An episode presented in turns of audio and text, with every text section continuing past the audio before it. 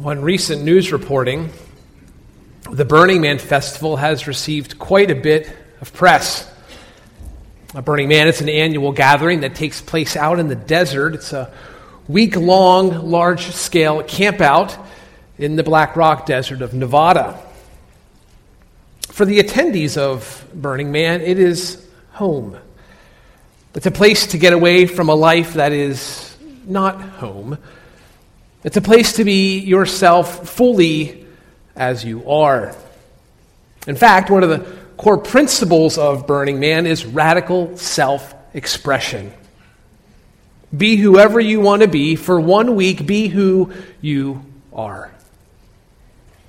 The debate swirls around what exactly this Burning Man figure, this large effigy, stands for. It's a giant sculpture at the head of the camp. Some say it is whatever you want it to be. Others see him as, quote, the man, the embodiment of corporate and capitalism. At the very end of the festival, they burn the man, a way of, quote, sticking it to him. A Burning Man made the news because during the festival, the Lord sent two months of rain in two days. Torrential downpours flooded the event, stranding thousands. In a way, the event is biblical. It captures so much of the scriptures. Sodom and Gomorrah, Lot and his daughters, Israel at the foot of Mount Sinai, the Solomon of First Kings, or the Nabal of First Samuel, the Jezebel of Revelation. Burning Man takes the list of sins from our passage this morning. It promotes them and endorses those who practice them. But at the same time, ironically, there is an illustration in this for our lives. You know, the Christian once lived in a wilderness, in this spiritual desert. We once lived according to our desires. And when we came to faith, Jesus called us to leave it all behind, to burn that man, so to speak, and to make our radical self-expression now fully immersed in the person of Jesus Christ, and to come to suffer with him through the normal ups and downs of everyday living. Well, we've been working our way through the epistle to First Peter, and we pick up there this morning. The aim of our series is to prepare us for suffering. We're going to find this morning in our text that suffering is not reserved strictly for some verbal abuse we might encounter, simply some kind of physical beating. It's not just about a challenge to our religious liberties or a ban on school prayer. No, normal Christians suffer living normal lives. Whispers from those deserts of the past, insults from our friends, will suffer both from within and from without. We'll pick up this morning in First Peter chapter four. We'll look at verses one through six. And in these verses, we'll explore three elements of suffering so you and I can endure in those times of trial. First Peter chapter four, verse one, "Therefore," writes Peter, "since Christ has suffered in the flesh, arm yourselves also with the same purpose, because he who has suffered in the flesh has ceased from sin, so as to live the rest of the time in the flesh, no longer for the lusts of men, but for the will of God. For the time already past is sufficient for you to have carried out the desire of the Gentiles, having pursued a course of sensuality, lusts, drunkenness, carousing, drinking parties, and abominable idolatries. In all this, they are surprised that you do not run with them into the same excesses of dissipation, and they malign you. But they will give an account to him who is ready to judge the living and the dead. For the gospel has for this purpose been preached even to those who are dead, that though they are judged in the flesh as men, they may live in the spirit according to the will of God." Well, in our first two verses this morning, I want you to see the preparation for suffering. Your preparation for suffering. Our passage this morning comes as a result of chapter three. If you're in your Bibles, if you look back, verses eighteen through twenty-two, there we learned about the victory of Jesus Christ. You may recall in that message, it was his victory that's the main idea. It was one of those passages that has a main trail with a lot of side trails, as though you're journeying along on a hike. We explored some of those side trails. We learned about what Jesus did while he was in the tomb and what happened with angels in the days of Noah and how baptism links to salvation. But the big picture, Jesus suffered and died and rose again. Therefore, chapter four, verse one, as a result, you now go and live. Based on what Christ has done, you now go and do. Christ has suffered in the flesh. Again, this connection goes back to what precedes, all the way back to verse eighteen. Christ also suffered for sins once for all. Now, certainly our verse this morning, verse one, there's an emphasis on the crucifixion of Jesus. But we know that the Bible doesn't leave us with someone who is unable to identify with our suffering. As though his suffering for our sins on the cross, that's the only place where he suffered. No. Just consider his temptations for a moment. Hebrews four fifteen tells us that we do not have a high priest, being Jesus, who cannot sympathize with our weaknesses, but one who has been tempted in all things as we are, yet without sin. I believe the temptation in the wilderness comes to mind, where Jesus was led out there and tempted in the wilderness. That's one place we know he was tempted, though Luke alludes to other places, no doubt.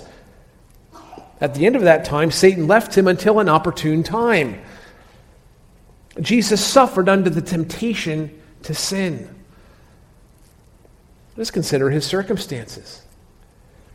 In the Garden of Gethsemane, there was an internal anguish our Lord experienced. Luke twenty-two, verse forty-four, being in agony, he was praying very fervently, and his sweat became like drops of blood falling down upon the ground. And you know what he prayed?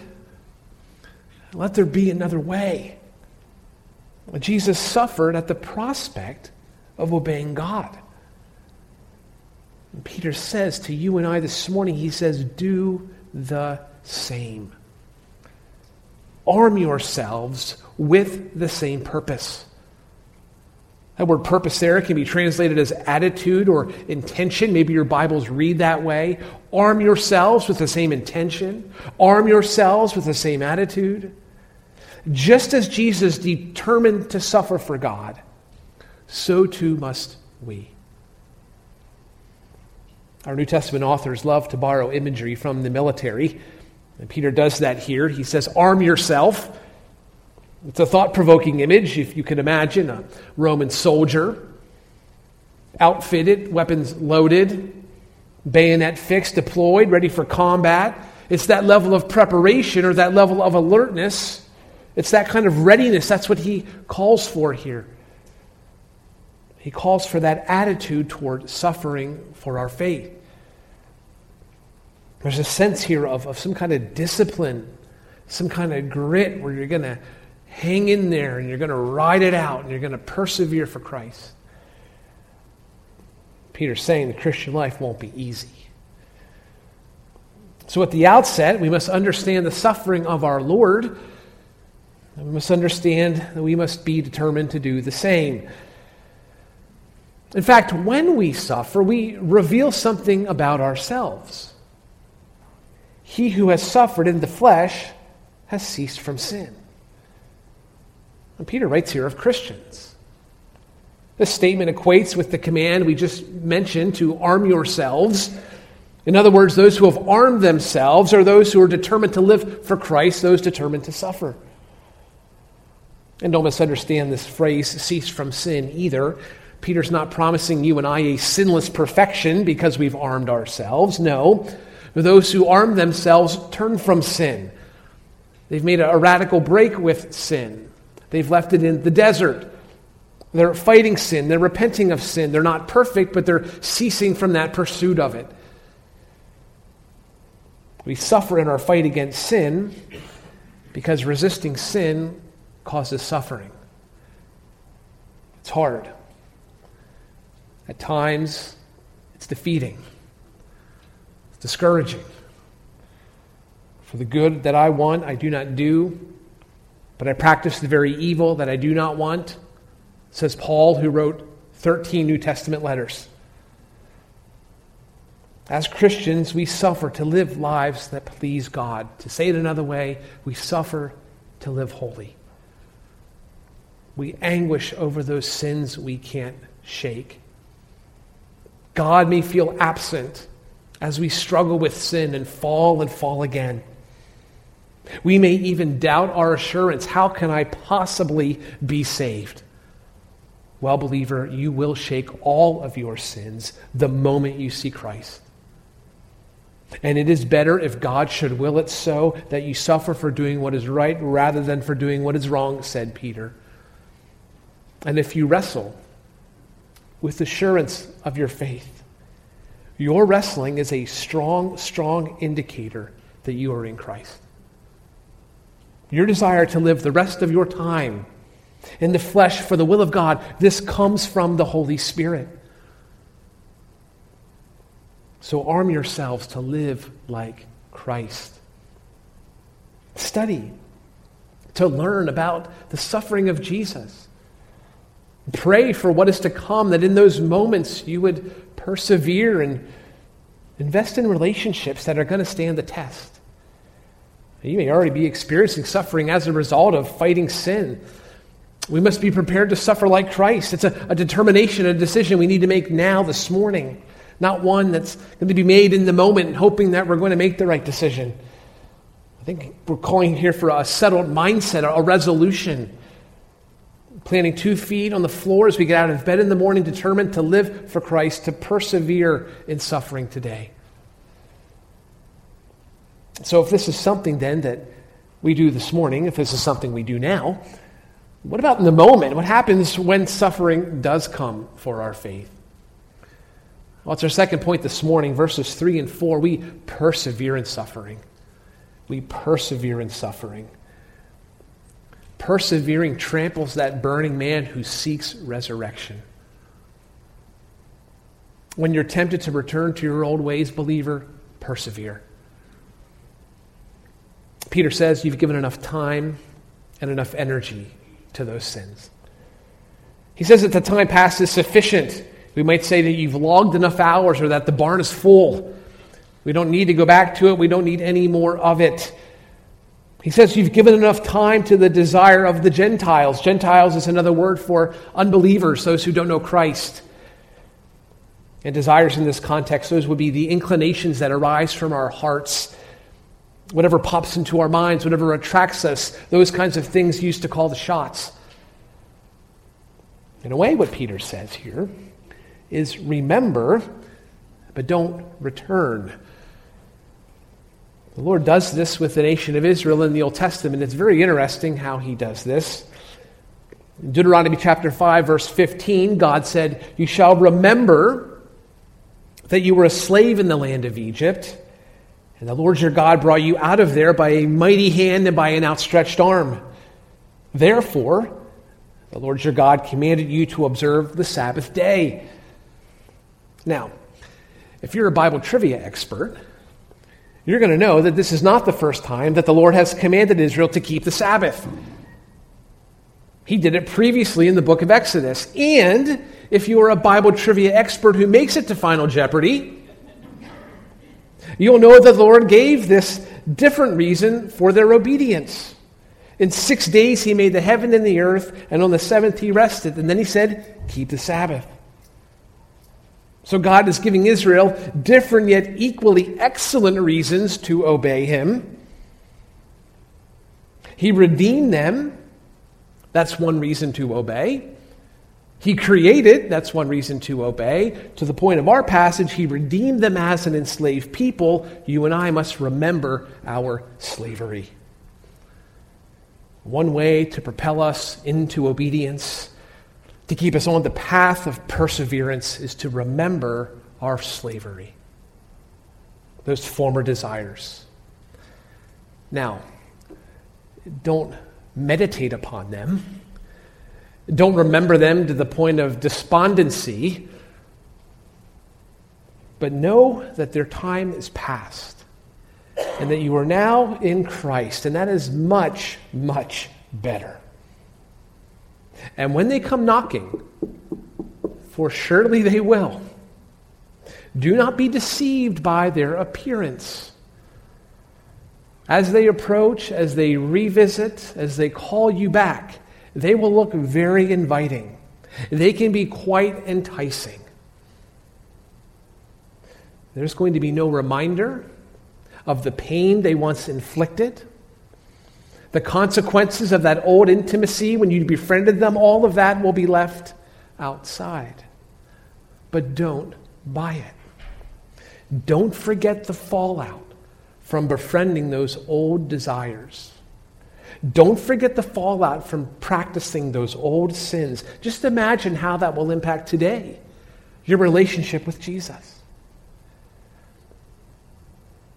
Listen to those desires that called Peter's Christians. For the time already past is sufficient for you to have carried out the desire of the Gentiles, having pursued a course of sensuality, lust, drunkenness, carousing, drinking parties, and abominable idolatries. They used to travel the journey. They went from one sin to the next. Pursued a course is, is one word. It's used just three verses back. Look back at verse twenty-two. Jesus at the right hand of God, having gone, that's the same word, having gone into heaven. In verse three, chapter four, this is the real-life description of former believers who are going from place to place, who are going from sin to sin. And if you don't know any better, you would think that Peter is writing in twenty-first century America. What's the summary of these sins in this list? Alcohol and sex.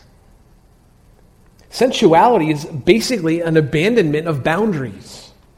Now, Peter's using the word later in Second Peter chapter two, verse seven, to describe the people of Sodom.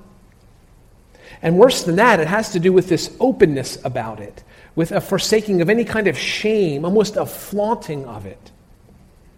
Lust is the second sin. It's probably paired together with the first one, sensuality.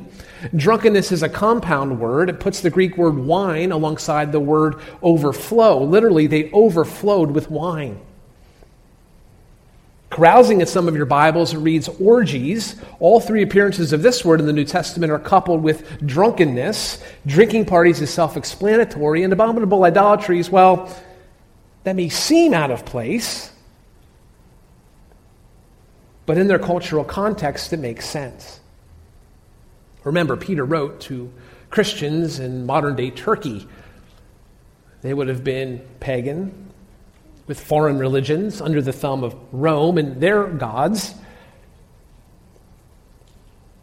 Geographically, whether it was Rome or Turkey, they had their own religions, their own festivals.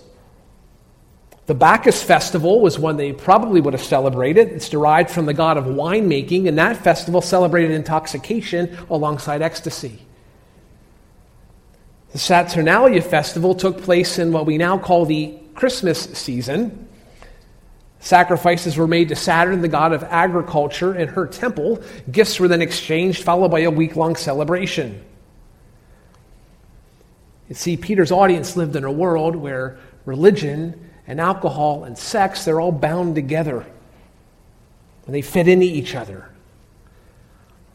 And this morning, this may not be your world.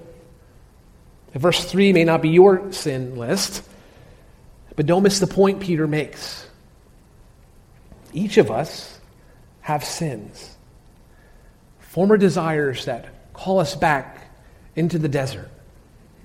It calls us away from Christ. You may this morning check all the boxes in verse three. You may check none of the boxes in verse three. Perhaps you came to faith very early in life and none of these sins really apply to you. Either way, fleshly desires wage war against the soul. It could be lust and drunkenness. It could be more subdued. It could be pride and self-righteousness. We all have a list. We all have a verse three, and we're all going to suffer to resist them. Just as Jesus suffered in the flesh, so too will we. But sometimes this suffering may come from elsewhere. It's when you and I make a public stand against sin. That was the experience of Peter's audience. You heard that in verse four. In all this, they are surprised that you do not run with them into the same excesses of dissipation, and they malign you. Here their friends have turned into their foes. Their associates have become their antagonists. Their partners are now their persecutors. And they're surprised at this change. Peter's audience, keep in mind, they left these well-established religions, and they went to something completely brand new. As a result, they would become social outcasts. They would lose family and friends over this. They're going to embody the, the very words of, of chapter one, verse two. They're exiles, they're aliens, they're sojourners. They're suffering for their faith, maligned for their love for Christ. And you know, Peter would have seen firsthand what it looks like to suffer for Christ. Better said, he would have seen firsthand what it looks like to, to suffer for the will of God. He saw it as he followed Jesus as one of his disciples. Almost everyone maligned Jesus. His church leaders, they said that he is a demon and is insane. His hometown place of worship, his home synagogue. They took offense at him. His own family said, quote, he has lost his senses. But Jesus persevered in suffering. And if that is your experience this morning, believer, Jesus shared it. This is a suffering that, that comes as a result of our faith, that comes from outside of us. But there's also this suffering for our faith which arises from within us, from our own flesh, because starving sinful desires produces suffering. Starving sinful desires produces suffering. This is uniquely Christian. Whatever those sins were that you enjoyed, whatever you ran to to find comfort, happiness, pleasure, to stop that sin, to mortify it and call it dead, let's be honest, that hurts.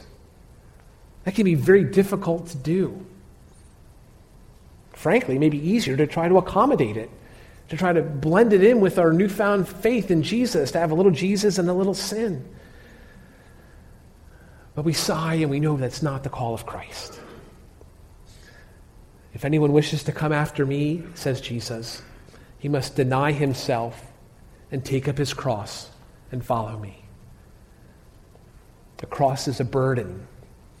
The cross is heavy. You and I are called to suffer under the weight of a cross just like Jesus did. We're called to persevere just like our Lord. So as we prepare to suffer, and as we persevere in it, you need to know that there's good news. There's a promise that comes from suffering. In verses five and six, we see your promise in suffering.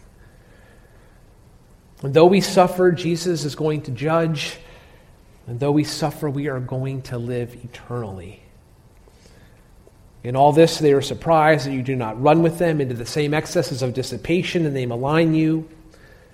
But they will give an account to him who is ready to judge the living and the dead. For the gospel has for this purpose been preached even to those who are dead, that though they are judged in the flesh as men, they may live in the Spirit of God according to the will of God. In verse five, we learn that those who malign believers will give an account. This is going to be the most comprehensive judgment ever issued. This redefines the word judgment, frankly. I believe this judgment is given by Jesus himself. New Testament passages point to, to God giving Jesus the role of judge on that day. And in the context, this accounting is for those who have persecuted Christians. Jesus says elsewhere, I tell you that every careless word that people speak, they will give an accounting in the day of judgment. That's a, a promise for you. If you are maligned for your faith, you need to know Jesus is going to deal with that. Temptations to, to, to judge, to take vengeance, or to retaliate, we may experience that, but that's not ours to be concerned about. I remember one of our Friday night outreaches a few months back. Um, this is downtown Friday night, late at night. Um, a group of us were crossing, just coming out of an intersection, and a group of people were coming in behind us. And we, we wear shirts. They're all matching shirts. We can see one another, and there's something about prayer written on the back of it. And I remember this girl started mocking us very very loudly, quite boisterously, and she starts deriding prayer and deriding Christians and deriding Christ. You know, that's going to come up again. That is not a point in time that is forever forgotten. She's going to have to answer to Jesus for those kinds of remarks. Apparently, part of the mocking in the day of Peter had to do with death. I take verse six to mean that unbelievers were mocking the death of believers. And I think I understand the source of this claim, how they might think this way. Christians hear the gospel and they believe, and they receive something called eternal life. But what happens? They still die. We die a physical death. So unbelievers mock this claim of life. What use is your faith anyway if you're going to die? You don't have eternal life. You die just like we do. But what mistake are they making about the gospel? It's not meant to keep us from dying. Not a physical death. That's not what the gospel does. Though they died, though the unbelievers judged them in the flesh, they live in the Spirit according to God. They do not have to give an account for their sin. They don't die in eternal death because Christ dealt with that at the cross. To tie it all together, Jesus suffered and died and resurrected, and Christians suffer and die and resurrect. Your promise of suffering here is that Christ is going to judge those who cause it.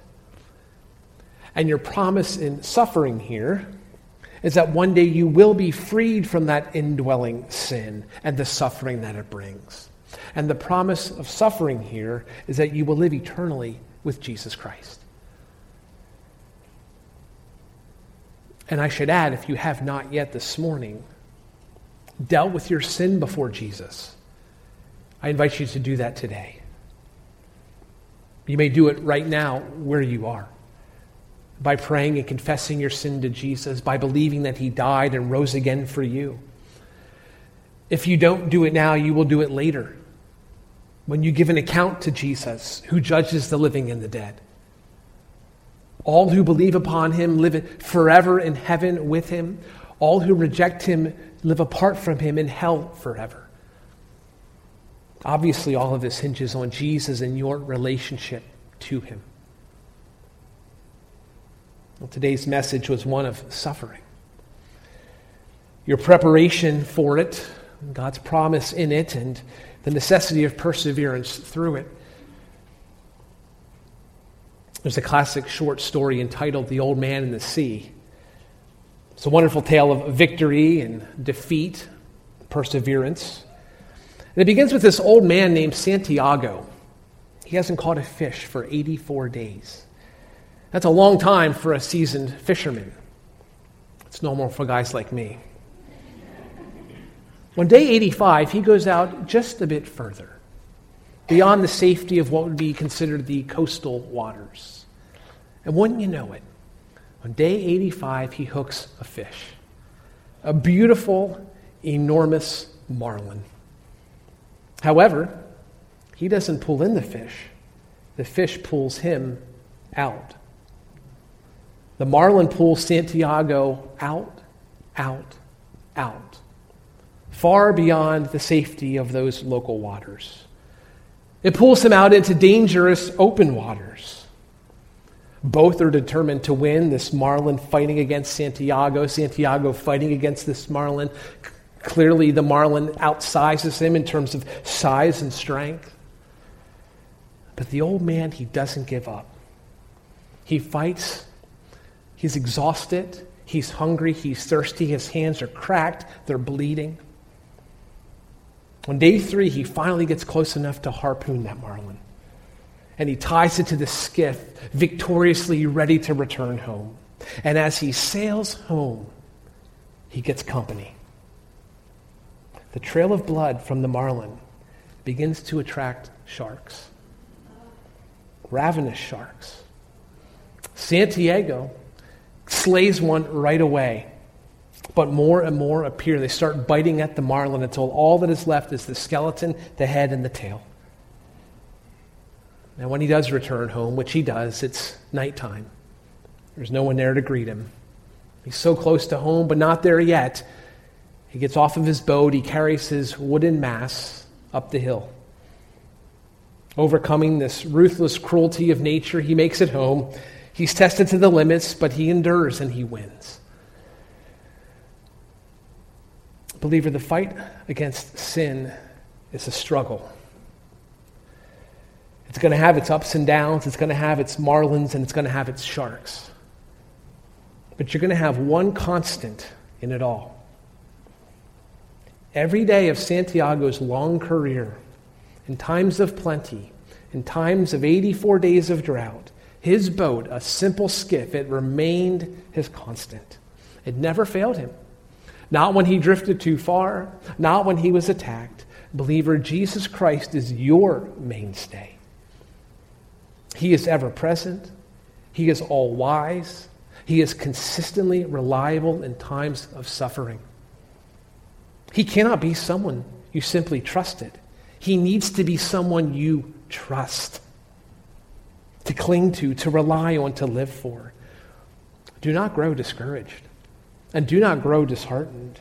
You will suffer, and so did your Lord, and he will hold you fast. Let's pray together.